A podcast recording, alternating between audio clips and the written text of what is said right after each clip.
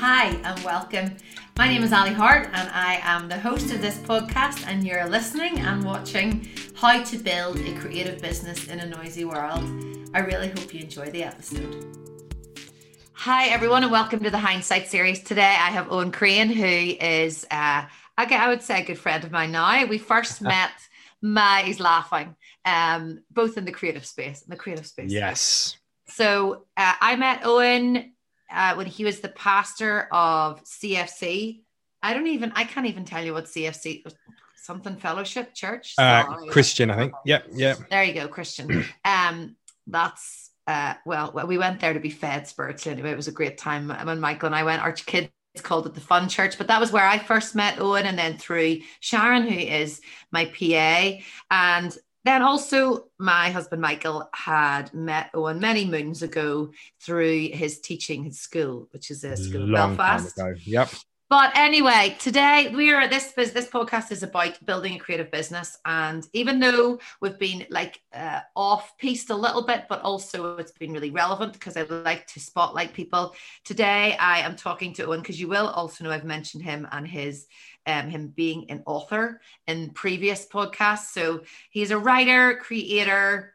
I would say he is one of the sound people that I can uh, soundboard things on without judgment, but also with enough kind of critique that it gives me a lot to think about. So I know today he'll be able to offer that wisdom to you, my listeners and viewers. Uh, so Owen, you are very welcome. Thank you. You're fab. Was Thanks that an okay? Was that an okay? That was awesome. I I was amazed already. It was brilliant. You were like, "Is it me? Is that me? Who, who's that? I don't recognize that person. Imposter so, syndrome lurking. That's it. Well, this is the space to own it. So tell yes. me then, in a, do you want to do a little line summary yourself, your own kind of introduction if you want? Kids. Uh, well, I kids family. Okay, so uh, married twenty uh, two years this uh, summer to Anne, three kids, um, all kind of fairly grown up now. So 20 year old daughter and then two sons very soon to be 18, have an 18th birthday and lockdown is slightly in, interesting for him, and then a 14 year old lad. So it's like having five adults in the house now. I thought, yeah. so your baby is 14. My baby's four, and he, and you know, in the last year, he's grown like six inches. His voice is broken. He's like filled out. It's like, oh dear lord, what happened? What wow. happened to my sweet little boy? Yes, he's still in there. You have to go digging though, but you can you can find it through the through the they're kind of like too cool for school. If you go yeah. digging, you can get him. Yeah. So, and yeah. I imagine third born as well. He's a little bit more like, yeah, you can dig all you want, Dad, but I am who I am. No. Exactly. They, the other two insisted he's spoiled, but I was the youngest of three. So I understand what it's like to be the youngest child. And we have it worse than everybody else. So yeah, yeah, you've got his back. um, and brilliant. And then, so day to day, what are you doing then right now? So uh, uh, stepped down from the leadership of the church. So I'm now freelancing. So I'm doing a whole. I'm in a kind of exploration stage. So doing some writing, some writing some children's books, writing my second uh, young adult novel that's going on at the same time. Um, writing, helping some people communicate um, some blogs and LinkedIn SEO stuff on that. Um, looking together, put together a communication course to help people communicate their message better. So we're looking doing a, building a long line community around that. Um, writing uh, for some children's TV work.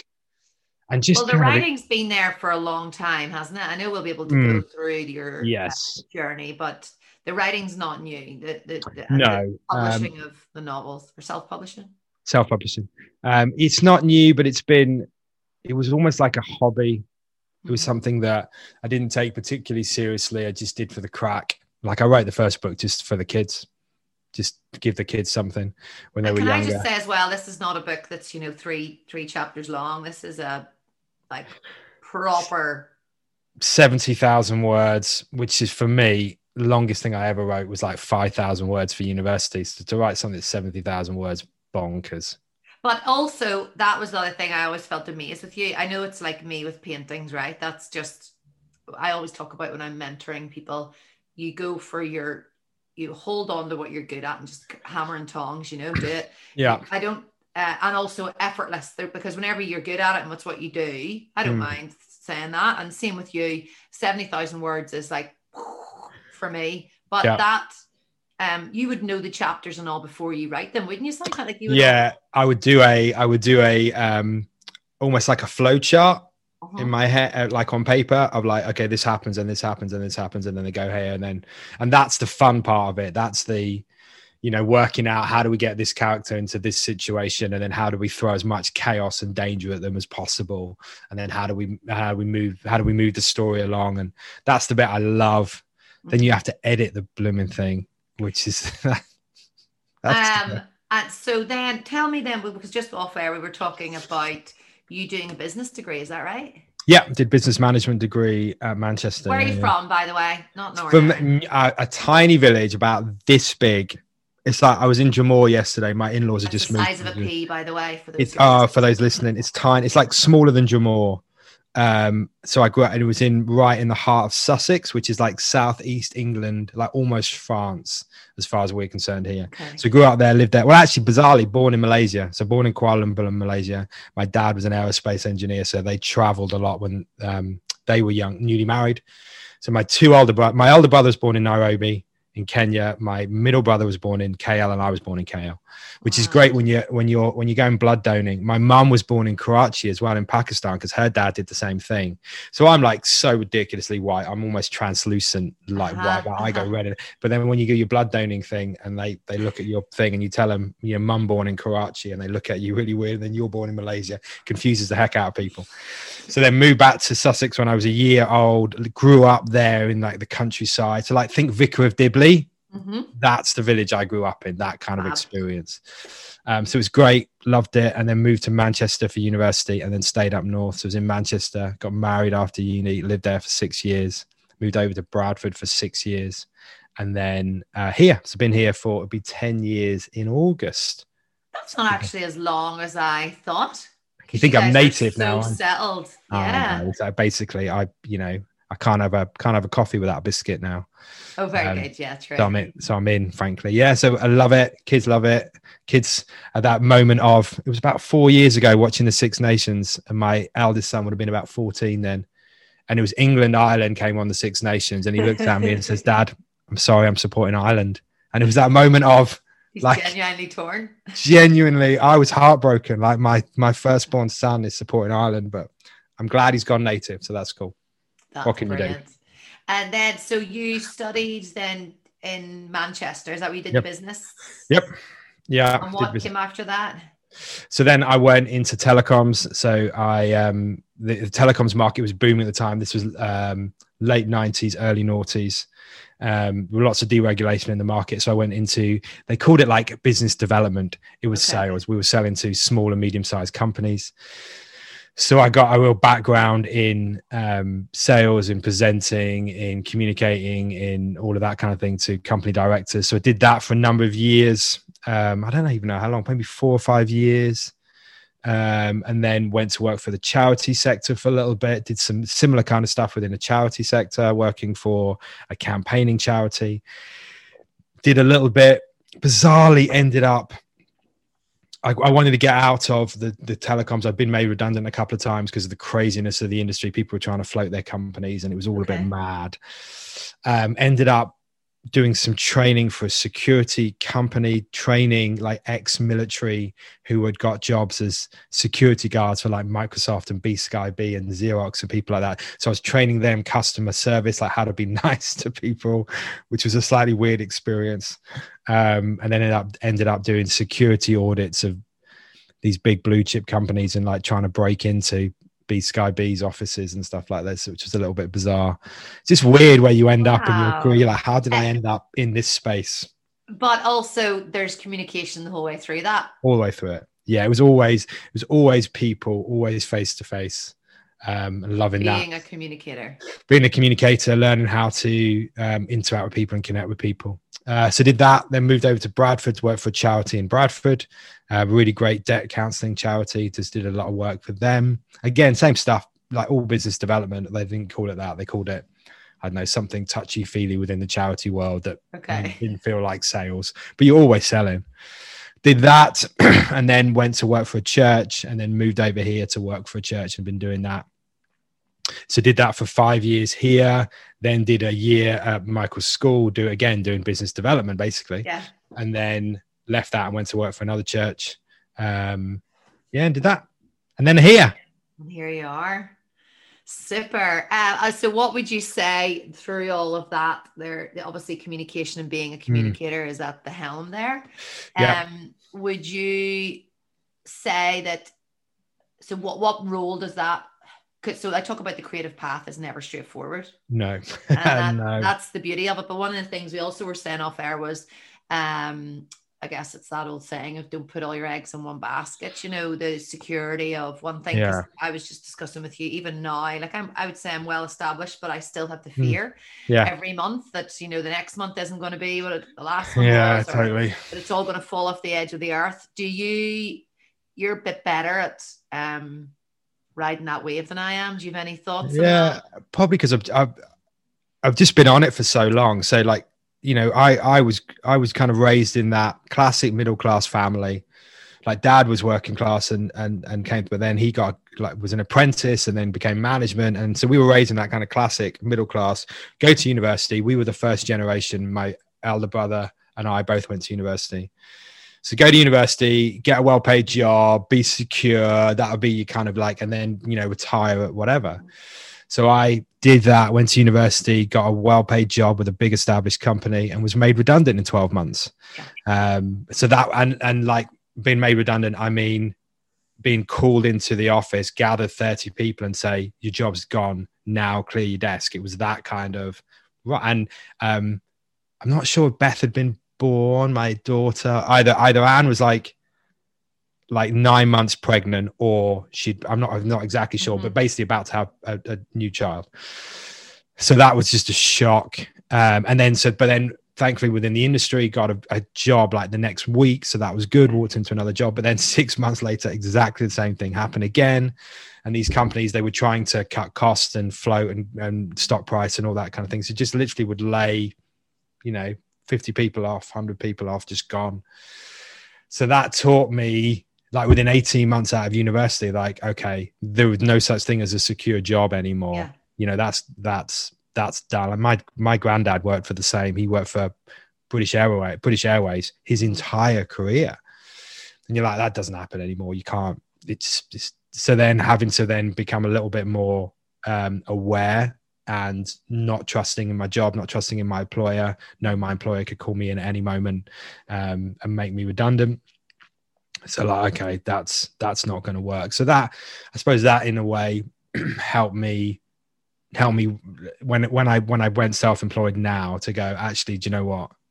Being self-employed is no more risky than being in a job. Mhm. um and actually the most important thing i think is is doing what doing what you love doing what you're passionate about being free to you know to to do whatever that is. I think so many people stay in jobs because i don't know they've got a mortgage or they've got you know a particular type of lifestyle and they'll be in jobs yeah, they're miserable and they hate for 40 years it's like Mhm. I would I would rather take the risk of you know not having you know not having a lavish lifestyle but actually doing something that I love 40 50 60 hours a week that's got to be a better trade-off Yeah, we I hadn't thought about this until now, but we we have definitely talked about in the past. Um, whenever my son was doing his what's called the transfer test over here, you know, to go to the schools and Yeah. how I went to high school. I don't. It, it's. I have to rein myself in whenever I think that uh, people who do well in exams are like are better than other people. I, it's a, but then there's some people that are just made for education and made for school. And we Yeah. were talking about how maybe if our boys were our, our kids were different, you know, because I think yours all went to grammar school, did they? All yeah yeah they all they all uh, and and part of that because we were fairly naive when we arrived here like so we don't in england we didn't have this system it doesn't exist no transfer Is there streaming? streaming? i mean i think there is in certain parts of the country but most of it's comprehensive Mhm. Um, so there's very little academic selection unless you want to pay. Yes, Um, so yeah. that was never an option for us. Um, so the idea of academic um, and an academic streaming and what that creates just frustrates the absolute life out of me.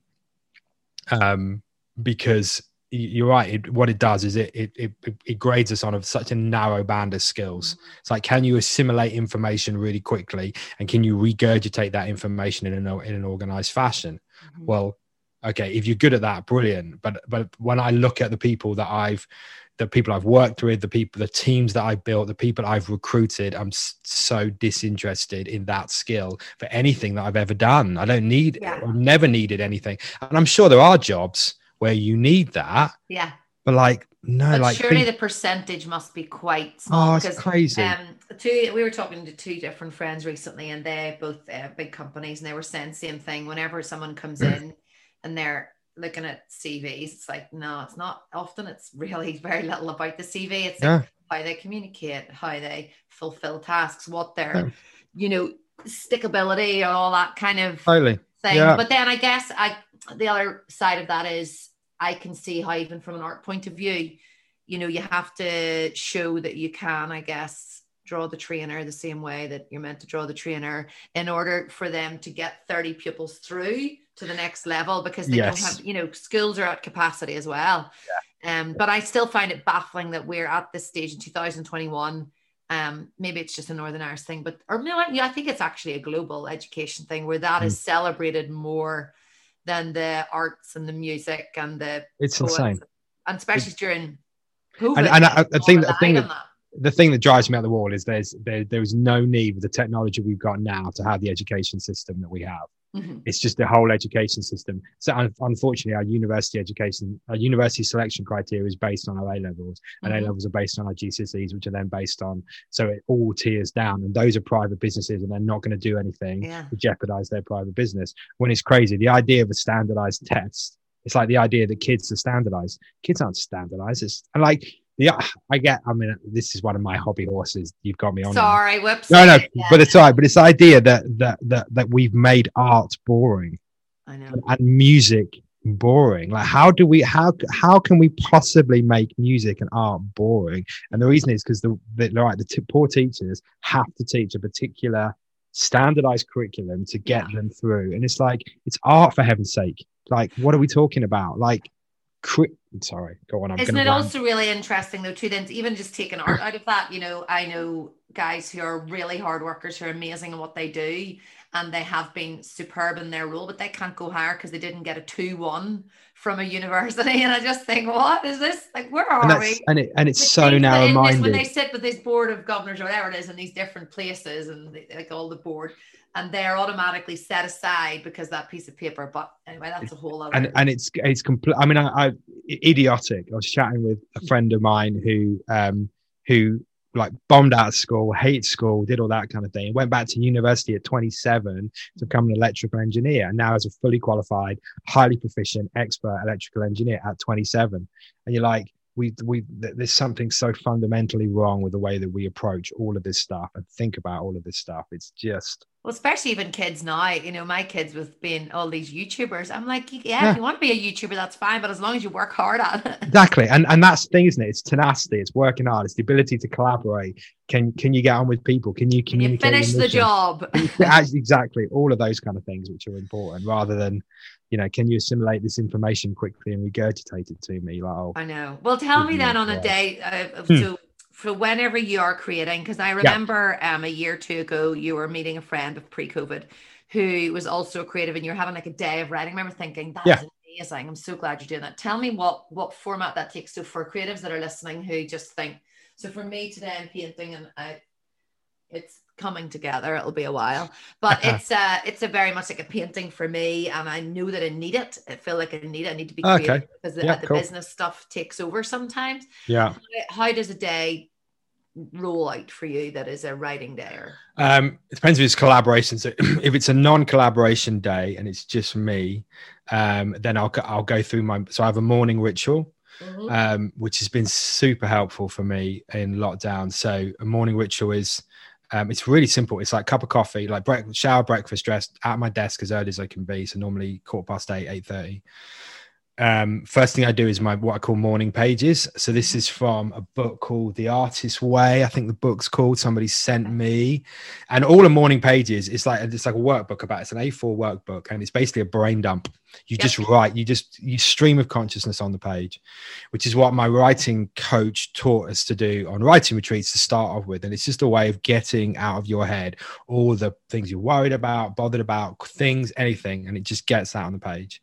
And then I do a bit of reading, so something inspirational. So I will, I'm going through um, the book of Luke, so the, the Jesus' life from Luke's perspective, just reading that for a bit of inspiration, and then into what I need to do. So then it's then and then setting myself um, this kind of moment of what deep work. I read a really great book called Deep Work by somebody I can't even remember who it is. scientist talking about the idea of deep work, which is no distraction. So phones off, phones away, everything's away, and I'm just in the moment to um, write as much as I can without a break. So normally hour, hour and 15 minutes on that. And it's no editing. I'm not reading it through. I'm just getting the story out and just banging that, uh, banging that away. And then once I finish that, stop, go away, have another cup of coffee, come back, then start the editing process. So just, and it, it literally, my creative process is then just working working that through. Mm-hmm. um, and normally starting with an so if i'm writing one of the short kid stories one of the red door stories i'll just have an, an initial idea. So i sit my there's a window next to me where i look out on the park and all the stories are based in the park. So i'll look out on the park and and see something and go right i'm going to write about that. And even that not not overthinking it so so just going right that'll be that's my starting point let's go and then and then right and then I think so many times um, we do this, we, we overthink things and we try to get the perfect, the perfect hook for a story or the perfect start for this or the perfect. And it's like, there's no such thing as perfect. And you just got to start somewhere. So start. So I just start. So that's, and it's, there's nothing mystical about that. It's just letting it flow out. And if it's not, if, it, if there isn't anything coming, stop go for a walk, mm-hmm. um, get moving, do something different. I, I, I used to kind of beat myself up a little bit and force it, and like I will do this, and but if nothing's coming, it's just. But uh, there normally is something coming, and what I've started to do now as well, for certainly for the shorter stories, is every time I have an like an idea, oh, I could write about that, or I could write about that, I could write about that. It's literally just write the sentence, mm-hmm. so I know when I'm going to coming to write, I've already got the first line so then I'm away. And once you've got the first line, it's funny. I used to, um, and I still do occasionally. I, um, I had a stammer as a teenager. Okay. Well, maybe a bit younger than a teenager. Um, and it, I've, it's, it's very well, I'm saying it's well managed. It's not particularly well managed because it, it doesn't, it doesn't, um, manifest particularly now, but it's still, there's still moments. Um, and it's always on the first line. So I only stammer on the first line when I'm reading something. If I got to read something in public, the first line will trip me up. Okay. So I have to I have to get myself in a state to get through that first line. And I feel like that's with creative with my creative process. If I've got the first line, happy days are away. I can just write.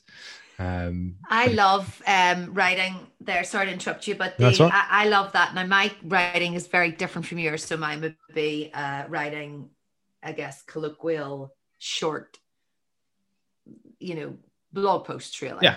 Uh, but they always are best when I we call it blind writing. I remember doing a writing course as well, and she did. She, so you actually, even if the typing of the words are gobbledygook, okay, you don't you don't stop. Right. Um, and then you go back to do the editing. You're like, what is that? Sometimes, but that real blind writing, mm. I I love. I know it's not exactly the same as what you're saying, but it is really good to get because otherwise we're so distracted and we stop and start.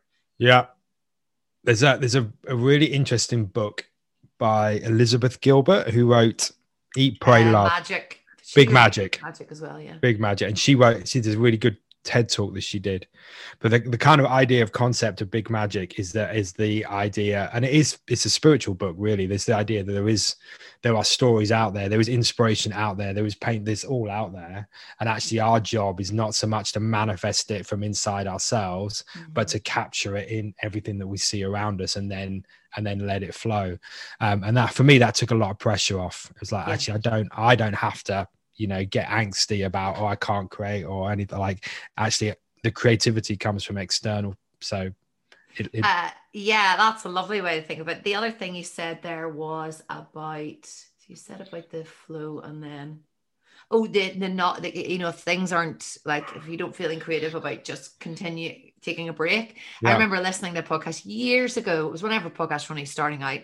I think it's- called The Starving Artist, and she had Right. said or someone was talking about how I think as creatives, it wasn't even on that. It was maybe actually a business one, it, and they said the world isn't going to end if you have a nap. you know, if you yeah, uh, because I think so much of us, especially with me, with my own business and with responsibility, and when the boys are and this is Totally. my long day, I'm like, I better get this done. I better be.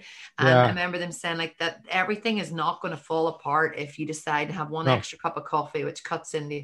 Whereas Yeah. I, I guess there's maybe that is I don't know. Maybe that's me just projecting, but maybe that's going back to the education system of like you must be good, you must show documentation that Totally. you are successful, that Totally. you are. yes. And it's So- like we have this worship of productivity, and so that we we feel like we constantly have to have a if we if we an hour work, we have to produce something so we can Mhm. show other people or ourselves that we've produced something. Where where if you want to produce something worthwhile, if you want to produce something deep, the science tells us you have to rest, you have to have downtime so your brain recovers. You just can't. They actually measured your productivity over time, or like your your uh, the output of your work, and after a certain time, it literally just falls off a cliff. You've got to you've got to rest. You've got to recuperate. Editing slightly different as from the creative process. So I have to. I actually. I have to. I have to. You know, get myself in the space of I am going to edit this, and that for me is a. You know, that's a graft. Yeah. That's part of the. You know, grit. Got to get through it, but and as much as I hate it, my work is better after I've edited it. Yeah. So you got to do it. I actually had a blog post that's going out today. It's called Are You Happy? Uh, well, it'll be launched now by the time this goes live, but uh, I'd forgotten to edit it. And I was the same thing. I was like, oh, think like that's the admin side. I don't want to do that. It. And like it's crazy, and different people, with different personalities. So my the the lady that teaches me writing, she she would spend eighty percent of her time editing. Hmm. So she would like she would write a poem and like Oh, I three months- agree. I think that's about right. no, that's bonkers. Well, but that's just- poems are maybe different. Poems and short blog posts. I feel like the blog post itself, because it feels like the creative flow is just like Yeah. bam, bam, bam, bam, bam. And then I guess because I do the blind stuff, it feels like the editing takes oh, it takes that forever. long. Yeah. And and and it is better, but it's just for me, it's such a graft. Like It she is. loves it, and I'm like, I I can't. So I have to force myself to do that. yeah, yeah. But it is better. Do you know interesting as well? So I, I was listening to another podcast, but it was about health and but similar, right? So bear with me. They talked about it was gut health. It was all about your gut health. Nice. Okay, cool. and one of the th- so it was about you know how we consume food, what we can consume more of, um, microfiber, blah, blah, blah all this sort of thing. Wow. Obviously, I'm very uh, scientific myself, and I can't even any of what I absorbed, but it made sense at the time. And one of the things they were talking about was at the very end, he said, "Don't um, underestimate the power of rest in your life." So they were talking about lifestyles, they were talking about work, talking about food, talking about the intricacies of inside your body. But I thought it was really interesting at the very end. This doctor said, "Don't underestimate the power Mm. of rest." So Yeah. similar, what you're saying, you're not the, the gut's not productive unless That's it has it. rest too. So similar Yeah. thing. And it's and it in some ways it's really obvious but i i still feel a little bit guilty Oh, I And- always do. and and i know that when i'm tired so i had a bit of time over this last weekend of you know thoughts spiraling like doom and gloom Yeah. and i had to stop myself and go oh and you're just knackered Yeah. like you've had a really busy week your head's a bit fried there's loads of big decisions you've had to make and have to think about and create you're just tired like Yeah. don't make any decisions today Yeah. like wait till the morning have a cup of coffee have a good night's sleep. And then funny enough woke up in the morning and we're like ah everything's fine again. okay again. Yeah, Like, know. nothing changed. It's just like i wasn't tired anymore. You're like ah grief. Okay fair enough. So it's, it's giving yourself a break realizing that particularly you've got young, you've got young kids in the house. Mhm. like Uh, yeah. it's tiring work's tiring so you have to give yourself rest. You got to switch off because that, Um, there's always more work to do that's the There thing. is, and it, and that's what I have to tell myself as well about friends that are in offices. I always tell like their, their job rolls over to the next day, whereas I, I like to be tick off the list. Just because I know you and I feel like I'm able to address this, it's very interesting that you have mentioned about having a stammer because Yeah. there's yourself, Ian Young, who I had on recently, Okay. who is strength and conditioning, really successful coach, um, Abe Sese, who presents on Q Radio. Right. Very interesting that three meals have touched on that and talked Really? about yeah having a stammer because Well, interesting. so how did you did that affect growing up like fear and just I think having Um, three boys and seeing how I have to constantly encourage them to talk about their Mm. insecurities and about their fears did you Yeah, I'm, I. It was really interesting. I remember it. I remember it fairly clearly, like late primary school, so maybe like P six, P seven. Um, and the way I, so I went to speech therapy regularly every every month, um, and I remember being I remember being bothered by it. Um, particularly, there was things that I wanted to do. So I remember wanting to be in drama groups. I wanted to act, but knowing that I couldn't do it Yeah. because I knew I would stammer. So I didn't even put myself forward. And it was only actually fairly recently thinking back, like that was, you know, 30 plus years ago, and thinking about that and kind of going, oh, that's, you know, that's an interesting part of my life and my journey that didn't work. Um, and then being, I remember, I remember being angry about it Mhm. um, and that manifested. I was a fairly, I was a fairly big lad in my age group. So the way I dealt with it, which I'm not in any way proud of, but the way I dealt with it was anyone said anything, I just hit them. Mhm. So then people stopped saying, a kind of it. It so in in that way, it it dealt with it, you know, in a particularly dysfunctional way, but it dealt with it um, in that process. And I'm not, I, you know, I don't even know particularly how it kind of went away. I'm not sure if speech therapy particularly Mhm. did the job. Maybe it, uh, it's clearly something happened because I, I hardly ever um, stammer anymore. But I guess I'm not embarrassed about it now, where I would have been, Mhm. um, and I would have avoided particular things, particular uh, situations.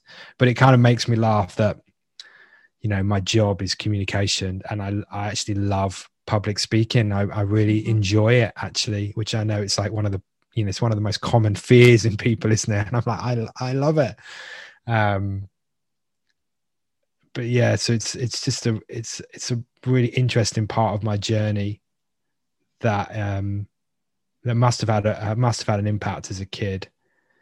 Um, do you think it helped you deal with fear then How, because I always ask people this in the podcast anyway no, I no, I don't know because I, I I don't think it did because I I remember the things that it stopped me doing a lot of stuff I wanted to do. Mhm. So it's like really silly, even things like I don't know, but every I was in Cubs and I was a, a sixer, like the leader of Mhm. leader. I, of I know little- that the boys are in Cubs yeah. Right your little thing.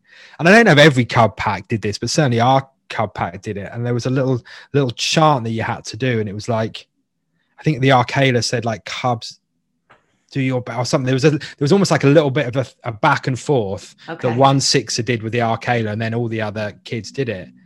And i i was called on a couple of times to do it and couldn't just couldn't get the words out okay so then standing amongst 40 or something of my peers and not being able to get the words out, I remember that just being really humiliated, embarrassed, angry. Angry was probably, Mhm. um, looking back, I was probably quite an angry, angry teenager. Like all the sports I played just involved, if I could hit somebody, then I would play, then I would play that sport. Um, so yeah, quite an angry kid um, until we dealt with that. Yeah. Whereas you're actually just like, oh, you know, your temperament reminds me of Michael sometimes. You're a bit of a eh, Chilled. Yeah, Yeah. And, and that that's taken a a lot of therapy, yeah. coaching, counseling, work, just doing my own work, doing um, lots of reading around. Isn't it true how you just have to do that? I I, I don't hold back now saying about having researched why I am the way that I am and how Mm. I know I have this really strong sense that so dad died between or just before my eighth birthday. So Mm, that age between seven and eight, I've been really delving into and Right. how and I've talked about another podcast and on my own, you know, that is when you are become aware of your, you know, it's not just all about you anymore. You realize Right. there's other people that can affect okay. So I just feel like that was a, a very interesting age to have like trauma and loss, but I didn't realize that until I Yeah. was older. No, and Um, and that's I mean everybody has some degree of of something. We just pick up stuff in the world. I mean, yours Mhm. was crazy and tragic at that age, and and then it's if you if you don't what I what I talk to people about is the ability to stop and step away from what you've just said or step away from what you just thought and ask yourself why did I say that Mhm. like wh- what what because that happened i said that because of something that i believe or Mhm. what is it i believe that made me say that and is that a good thing that i believe or is not a good thing is that healthy or is it not healthy is it is it neutral or why do i believe that what has happened in my past that has caused me to believe that and say that and do i like that about myself so And do I actually believe it? I think we Yeah. take on these beliefs Totally. well that you Totally. Yeah. So that I mean that started for me fairly late, I suppose. I was probably would have been early 30s Mhm. when I went to work for a, a charity, really, really good charity in Bradford. And we did as a management development tool, we used this book called Now Discover Your Strengths by Marcus Buckingham. I don't know, fascinating book. He was a Gallup pollster. So they polled like a million people across the world and discovered these like 42, I think it is, strengths that different people had. Cool. So you right. go through it and then you look, so you look at yourself very much from a strength based model. So I looked at these five things, there were five particular strengths, and realized that things that people had told me were a problem for me were actually, no, no, that's that's a strength. Mhm. So one of the things is one of mine was like my strongest was something called an activator, which means you're brilliant at starting stuff. You, you're pretty terrible at finishing stuff yeah. um, and if you if, if you certainly certainly for my how that was framed for me was you're you're you're bad because you can't Yeah. finish anything. Mhm. and actually when within this organization they realized it and were like okay you're really bad good at, good at that but actually these other people are really good at bringing order to the chaos that you create. What an amazing team. Let's put the two because they can't start anything. They'll just be sat around not doing Mhm, anything. So mhm. you start it you create the chaos let them come along behind and organize everything. So like it happened we we created an intern program there and we were we were talking about it in a management meeting And i just leant across and just said give it to me i'll start it.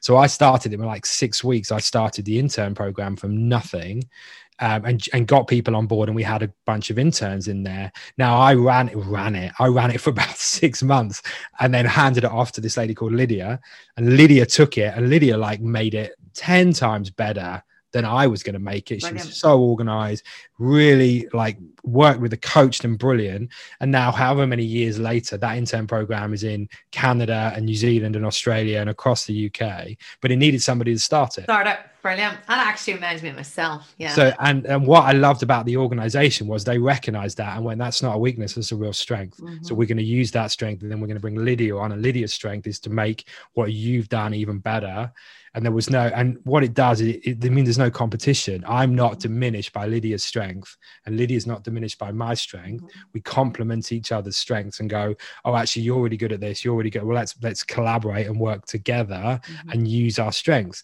We'd go back to the education system. What we try and do is everybody be equal. We're Yeah. like we're not we're not you know we're And not if you're equal. not, then you're labeled Every- as ev- exactly. Everybody's different. Everybody's got a unique way of looking at the world unique experiences unique contribution. So i love all that like you know myers-briggs and the enneagram and all of that Yeah. stuff. And it, it just helps explain it gives us language for why we do certain things And doesn't it also enrich life? Oh, I, feel like you live in a bit of a fog. You know, you come out of school and you're like, well, I'm this, this, and this, and I'm not this, this, and this. totally um, and it's so helpful with raising kids so when your kids are a bit older like things like the enneagram really help me because you know my daughter is is like loves a fight she just loves it and if i didn't have language i would look at that and go you're just argumentative and you're just a bit aggressive and you know actually she's not actually she learns by and that's how she displays mm, displays her passion Yeah. and who she is about. And then she's taught when we did the Enneagram together, she was like, You mean not everybody's like this? And I'm like, No, babe, not not everybody's like this. And my my middle my middle child, my eldest son, is a is a nine on the Enneagram, and he's like the opposite. So he's peacemaker and he is calm. Um, and you could you could you could label him as kind of disengaged. And lazy and he's not any of those things. He's really engaged. He's just engaged in a very different way to my daughter who's engaged in a very different way to my son. And then when you start realizing ah oh, you see the world like that that's really interesting because i don't see the world like that. So tell me tell me how you oh okay. So when this happens you interpret it like that. Oh well i i didn't i didn't mean that. What i meant was this. And it's just incredibly it's just appreciating each other and valuing well, each other. in business as well and in you know readers because your readers are not all going to be the same. Totally. Well, same with me and my paintings you know how somebody instinctively buys you know 3000 pound painting and then they, they buy it the next day another person might need to see it 30 times. Yeah yeah. You know, but like yeah, it's that thing exactly. of we're all we're all different, totally. and it definitely does enrich life. I think whenever you understand, yeah, um, especially for creatives, I think yeah. it's really good to know yourself, and as you say, not to get bogged down in what you're you're maybe not the the best, or it's maybe not your your best skill. No, and it's and then and then you can collaborate me, with other pretty people. Much admin, all admin. Well, that's it. But then, but you've done that by going. You've got Sharon involved and going. And now I've got Ruth as well. And, and like, me, yeah. There you go. And like Sharon gets excited about organizing and you're like how do you t-? like she loves it you're like yeah. awesome i yeah. hate that but so, i feel like I'm, I'm proud that i went for so years kerfuffling my way through Yeah, you paid your dues that I, yeah paid and that i had those other That's people it. Who just helped me do it but it is um interesting so you're probably going to be reading something at the minute what are you reading apart from the book of luke um i've just started well i've got i've got two things on the go so i have kind of like um uh if you like a personal development side okay. of things and then fun. Yep. So my personal I like to do both as well. What's hey. yours? So what are yours the minute? So my personal development one is called Essentialism. Um, yeah, I have it. Oh, you have it. Oh, I'm about a, a, chapter or so in I audiobook. I do audiobooks for those. I need um, to get my audiobooks back on. Matthew mm. from Best of Belfast told me, but he sent me it actually. Ah, okay, so yeah, no, really, and but I think you would really enjoy it. And it's about that idea of it's, it's almost like narrowing your focus um, which is I part of my uh, downside of my personality is I chase butterflies. I, I can have an idea every 10 minutes about something new that we could do, which again is a real strength. Great. It's also a real weakness if you don't manage it. So I have to focus. So essentialism is really helping me of going, right, what is the one thing that I need to do like for the next however long week, month? And in life. I thought it was really good for life as well. Just like, okay, brilliant. You know, stripping so I, back all the noise and then my my fun book um, is I forget what it's called. It's Erin. There's a um, Erin Morgenstern wrote the Night Circus. I don't know if you read that. The Night Circus is a is a uh, it's the last book that gave me a book hangover. And I, I remember finishing it. And my daughter read it first, and then I read it. And I remember finishing it, putting it on my chest like that, and going, and then walking up to her bedroom upstairs, going, "I finished it." Uh-huh. And like really kind of like, I want to read. I can't ever read it again like for the That's first time powerful. ever. So then she's written a second book called The Star, The Starless Sea, I think it's called. So I'm a, like I'm at a chapter in that, and already I'm like, wow, she's just a beautiful, poetic, very vivid writer. So that's well. Can we talk about just before we finish up your style of writing? Your what genre? You know, because I can imagine are those books like um, what's that book? Is it not I don't know, it's not sci-fi. Well, you're reading. What's this? Fantasy. Uh, that, fantasy. that that's kind of like a fantasy-esque book. Um, so and it'll be like detailed, but is it otherworldly and stuff? Yes, well? yeah, yeah, yes, oh, yeah, always. yeah, yes, yeah. I, I don't, I don't like, like for me, if a book's not got a dragon in it, right. Really, so this is why I want you to tell the audience. What's the well. point? so, um, so my, I write, I write primarily for two. I write for the very little kids. Those are the rhyming stories, like Dr. Seuss rhyming stories. Mm-hmm. So they're always they're always slightly fantasy fantasy in it, whether it's animals talking and coming to life or dragons or whatever. There's that. And then my young adult novel is yeah, that's world building. That's a different world. Dawnhaven, magic. Um, there's not a dragon in it. I'm not saying anything because who knows what might happen in the. I've got five books planned, so, so I mean I've written the first book's out. Second book is um, in the first draft is done. So fantasy, swords, all of that. Um, but I, but also I, relationships and yeah, because yeah, totally a very real banter. Yeah, yeah, yeah, exactly. And I like I write for fun, so I want it to be fun. Mm-hmm. I want it to I want it to be engaging. I want it to be I want I want I want to I want it to be exciting. Like I, I, it's like it's like TV shows. My wife like wants to watch medical dramas and like real life 24 hours in A&E and I'm like I don't want to watch that. If I want to watch TV it needs to be escapism. It needs to be silly. I want to watch Mary Poppins. That's what I want to watch. Like come on. I feel like that's the most that's a line we should finish on. I want to watch Mary Poppins. I'm the person to watch the Disney Channel in my house. Brilliant. And I'm our, okay. Our friend Stefan, he's a producer as well, and he's the same. At Disney is he's like, what? You Yeah. watched every single one. Exactly. Yeah. Smart man. That's Um, where the and magic tell is. me then where people can find you. Um, so Amazon, or so if you go to Amazon, the books Red Door Stories and Ariella, Ariella and the Curse of Dawnhaven is the first one, um, and then Instagram, Owen Crane on Instagram, Brilliant. um, and then YouTube. I've actually read some of the books on YouTube. So if you go to YouTube. if you go to YouTube, Red Door Stories, Well, that's little Jacob. I've seen him watching you, the. you yes, Jacob watches I need to do that for oh, or for Uh, Abraham. Uh, yeah, there you go. He'll love them. Um, and it's me reading to them. So apparently, I have quite a what did somebody say? Melodic voice. I don't know. Who knows? Who knows? Anyway, Brilliant. you can consume it any way you like. so that Owen Crane on YouTube. Uh, no, Red Door Stories. Sorry, Red Door Stories. Yeah. Brilliant. Well, thank you so much. I could chat. It's been a joy. day. I know it always is. The only thing we're missing is coffee. Did you have your coffee in this? I have. I finished it. My my my new rainbow mug. Oh, it's beautiful. I've got my. Uh, we're both supporting local cer- Come on, we're like local artists. Let's go. Um, I'll never forget that meeting that we had because I think we will do. No, we will be doing our collaboration. We did. I, I had the the book designer nagging me at the weekend. Like, when are we doing that? I'm like, right. later, later, September. Okay, we'll get it September. I think. I think this will be. So yeah, keep an eye out for that. We have Yes. the finds of a very beautiful piece. Very beautiful. Um, and also, uh, yeah, that one of the meetings. Remember, we actually just had like a gallon of coffee. I'll never forget, like buzzing all the rest of the day. I'm gonna go and have my coffee now.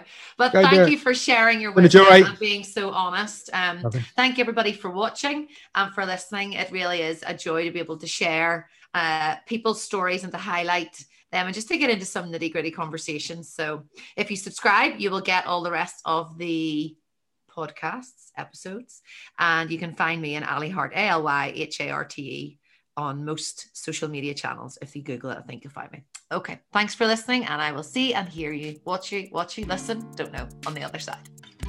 Thanks so much for tuning in today. If you enjoyed the episode, I would really appreciate some feedback or for you to hit subscribe so that you get all the content every week in your inbox. And if you would like to check out my website, it's alyharte.com, especially if you were thinking about uh, needing some mentoring sessions because I have openings coming up in the summer. Thanks for watching and listening, and I will see you on the other side.